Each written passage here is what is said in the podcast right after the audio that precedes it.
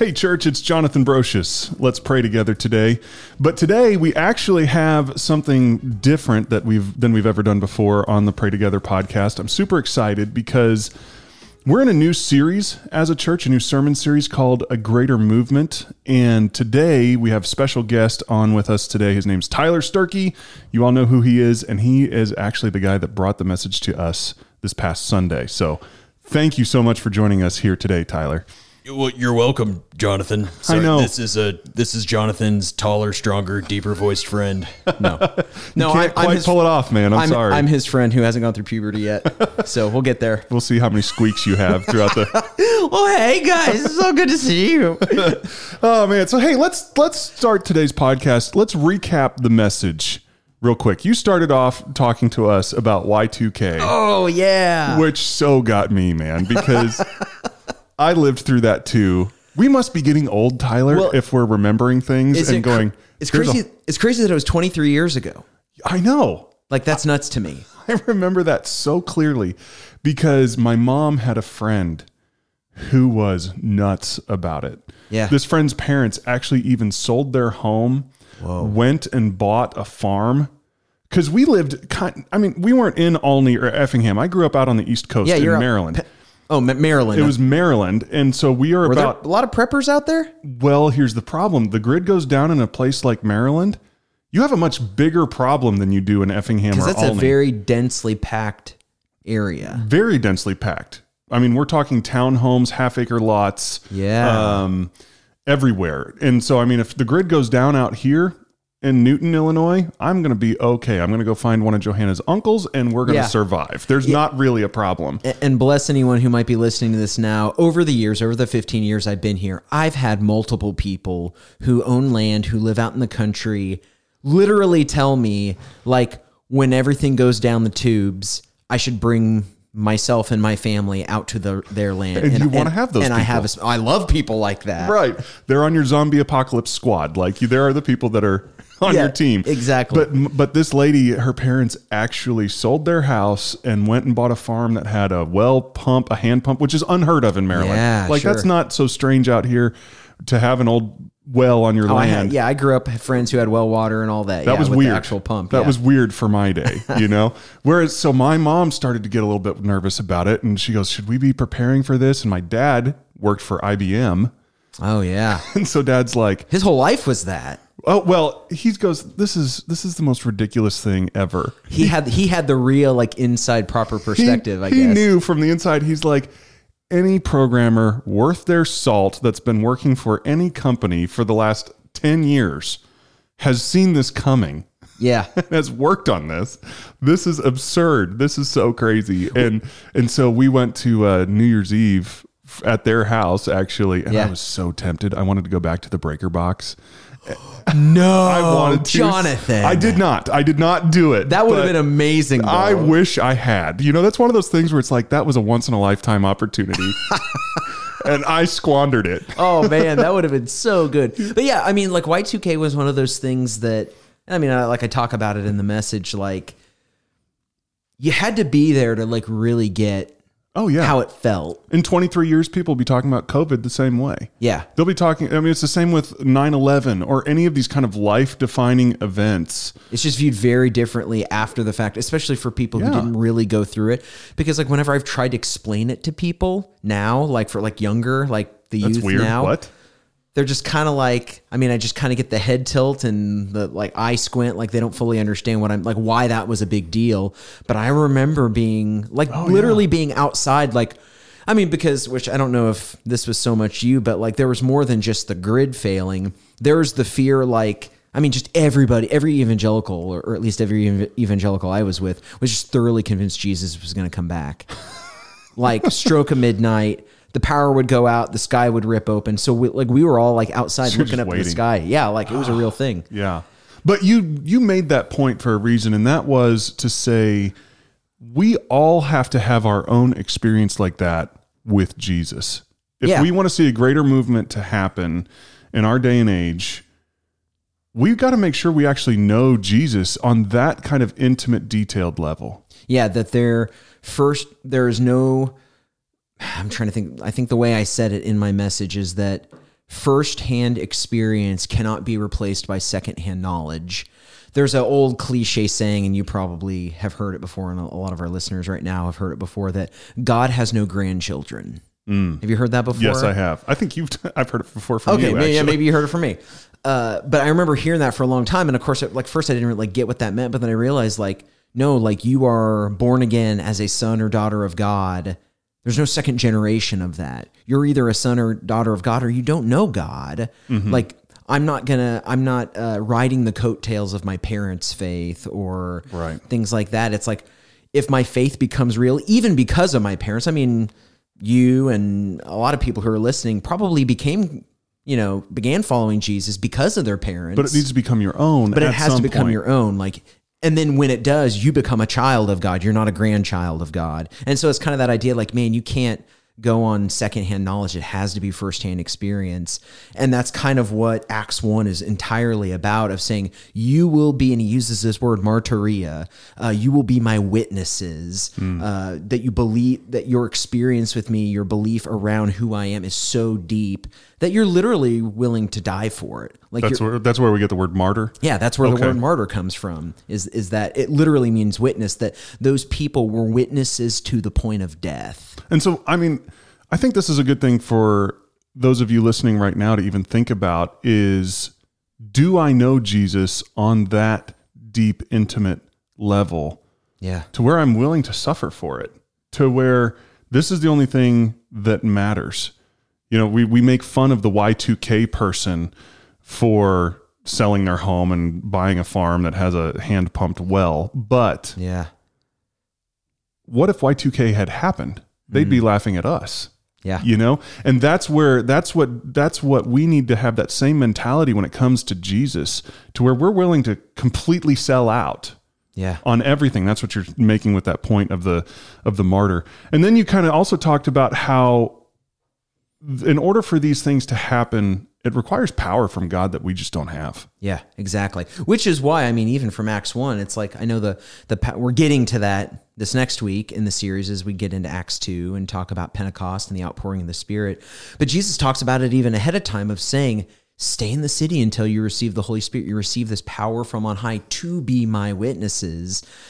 Because and i mean i kind of talk that out that like the, one of the things i love about in the scriptures how i mean they just double down on being witnesses. Like mm. first john it's a an, a letter that john writes 50 years after jesus has ascended.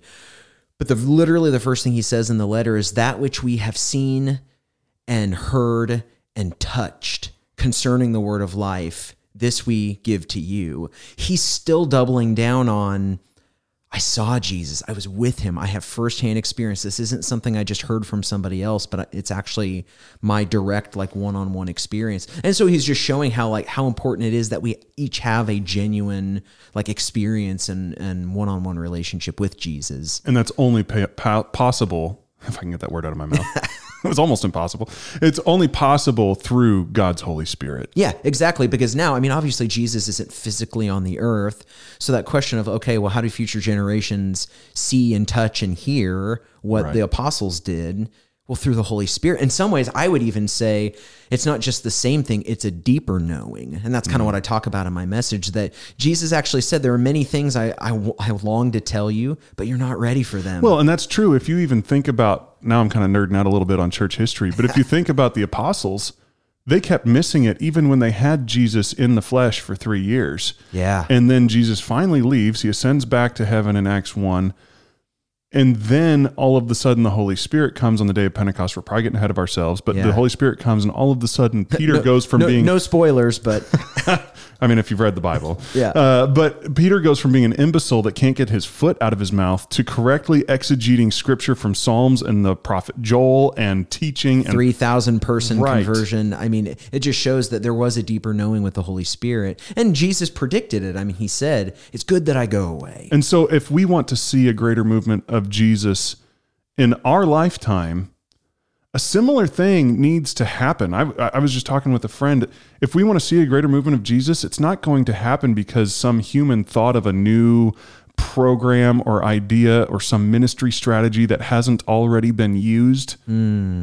Yeah. It's going to be because the Holy Spirit enables it, empowers it, makes it happen.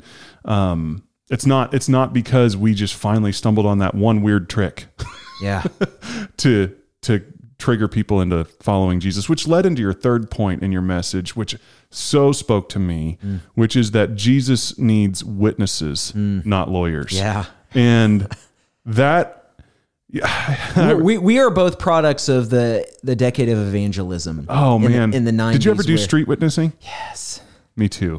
Which there's there's there's use for that. Absolutely. We I, we saw some fruit from that, but I know for a lot of people like it felt Forced. it felt forced. It felt like a salesman of like I'm trying to talk you into something. Uh, right. But I mean, that's not even the language that Jesus uses around that idea of witness. That witnesses just testify of what they've seen and heard and experienced. And it's up to that person what they're going to do. which something that I don't think I said in my message, but I was thinking about later. It's like saying he wants witnesses and not lawyers. Well, one thing that I thought of in the midst of like Jesus actually butted heads with now some translations translate teachers of the law as lawyers. so I'm like, you think about the difference between being a witness and then being someone like a teacher of the law. Right. I mean, Jesus butted heads with them a lot. I mean, no offense to any lawyers listening. No, every fence still. No, anyway, well, hey, here's what I want to do. Um, using that information and using what you've put together for that message. This is the Pray Together podcast. Yeah. And one of the things that we're realizing is that if we want to see a greater movement of Jesus, it has to be driven by prayer. I remember one time you you read this somewhere and shared it with me, and it was so good about uh, prayer isn't the fuel for the ministry. Prayer is the ministry. yeah. And so, what I want to do is, I want us to kind of work together here, and we're going to actually lead people through a time of prayer. Yeah. And what we're going to do is, we've kind of come up with some scriptures to kind of reflect these points that we've been talking about about knowing Jesus, about receiving power through his Holy Spirit, about being his witness. And then I also wrote just a starter prayer like we're used to here on the on the Pray Together podcast. The starter prayer is not a prayer for you guys to pray verbatim. It's not like you need to take it home and memorize it and say it 5 times a day. This is honestly just a prayer Jonathan made up when he was sitting in front of his It's an computer. example, a model. It's an example. It's a prayer just to get you started. And then we'll have two minutes of silence with just some background music for you to go ahead and pray your own prayer. So if you want to grab a journal and write in it, sometimes that helps me stay focused when I'm praying. If you want to just sit in silence and see what God is saying to your heart and soul, feel free to do so. And if you feel like the two minutes isn't long enough, press pause. Yeah, absolutely. Linger, linger there a little bit longer, and then hit play whenever Right. you're ready to pick back up. Right. So we have three of these prayer prompts, and uh, and then we'll have some some music behind those. But Tyler, I'm going to have you go ahead and start us off with the scriptures for the first one. Absolutely. John 17:3 Now this is eternal life, that they know you, the only true God, and Jesus Christ, whom you sent. John 17, 25. Righteous Father, even if the world does not know you, I know you, and these men know that you sent me. I made known your name to them, and I will continue to make it known, so that the love you have loved me with may be in them, and I may be in them. Let's pray. Dear Father, make me to know. I don't want to just know facts about you. I want to know you. I want to know Jesus. Jesus came here for this specific purpose so that I could know you. Please make that happen in a very real way in my life.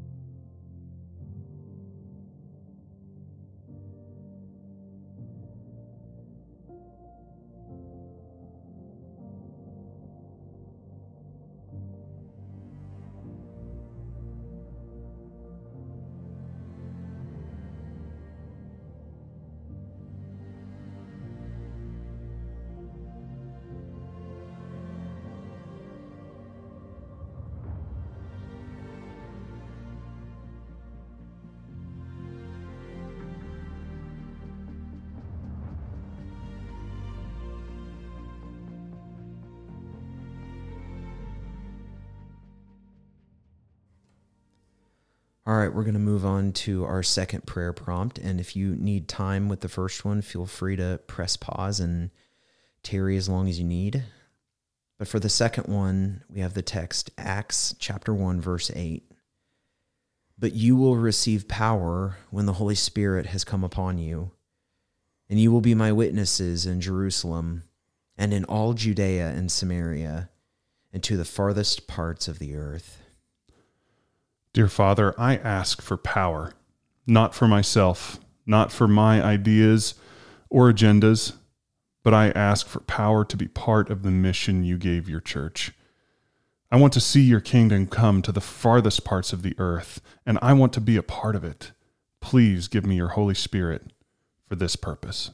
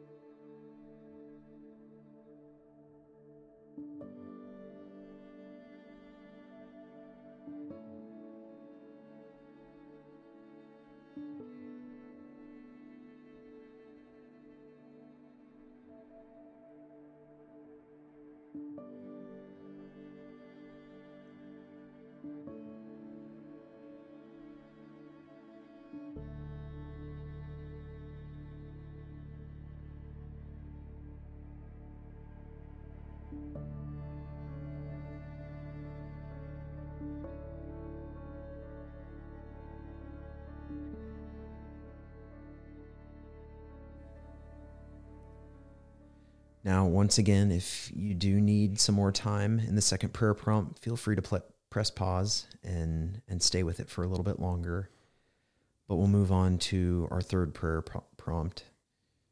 And the text I'm going to read is from Isaiah chapter 12, verses 4 through 6. Praise the Lord. Ask him for help. Publicize his mighty acts among the nations Make it known that he is unique. Sing to the Lord, for he has done magnificent things. Let this be known throughout the earth. Cry out and shout for joy, O citizens of Zion, for the Holy One of Israel acts mightily among you. Let's pray. Dear Father, remind me of the story you've given me so that I can praise you among the people. Remind me of what you've done in my life. I want to broadcast your goodness. I don't want to be just a salesman. I just want joy over what you've done to pour out of me naturally. So I thank you today for my salvation. Thank you for making me free. Thank you for teaching me the truth. I praise your name.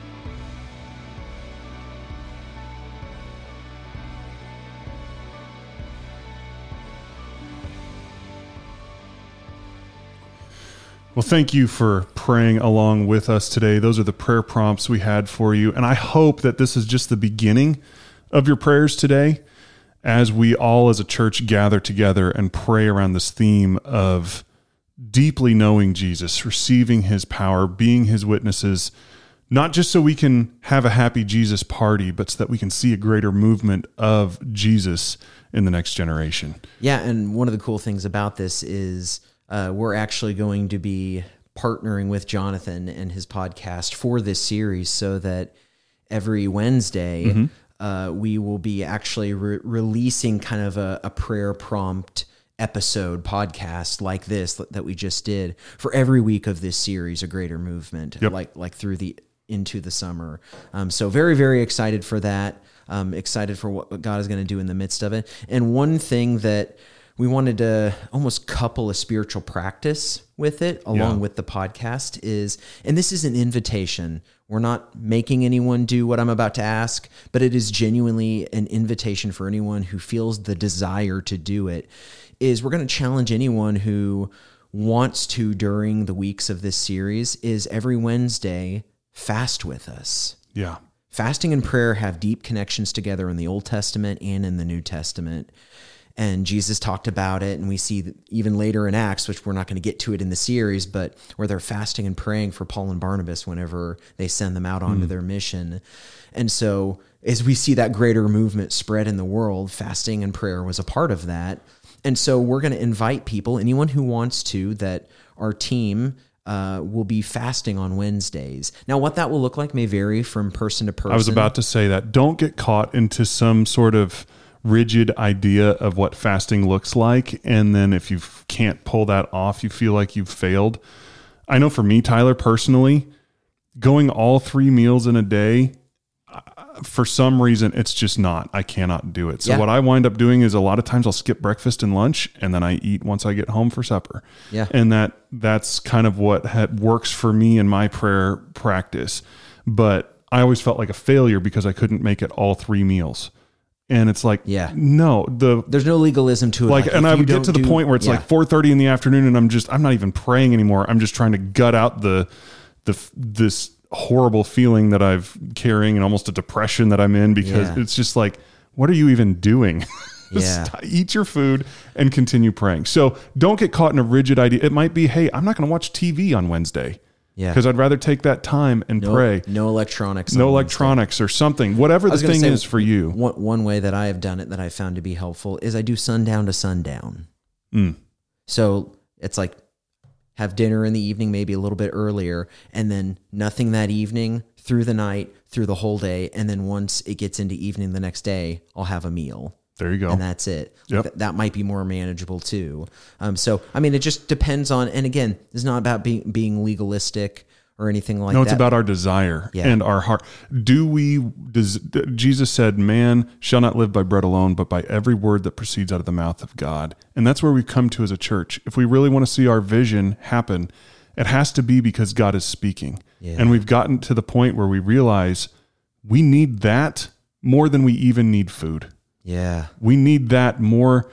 Our souls need that and crave that even more than our bodies crave food. And so we're inviting you on that journey with yeah. us. And so in those times when you feel hunger during that time, if you decide to say yes to the invitation. That's meant to be a prompt, even to pray, of saying, just like physically, I feel the urge for food. God, my soul longs for you in the same way, longs to see a greater movement. And so I pray in those moments. And it's just, it's a way of physically reminding ourselves spiritually what is true about our soul toward God. Absolutely. Absolutely. I'm excited to see what happens as we pursue God in this way. Thank you for joining us, and we'll see you next week as we continue to pray together.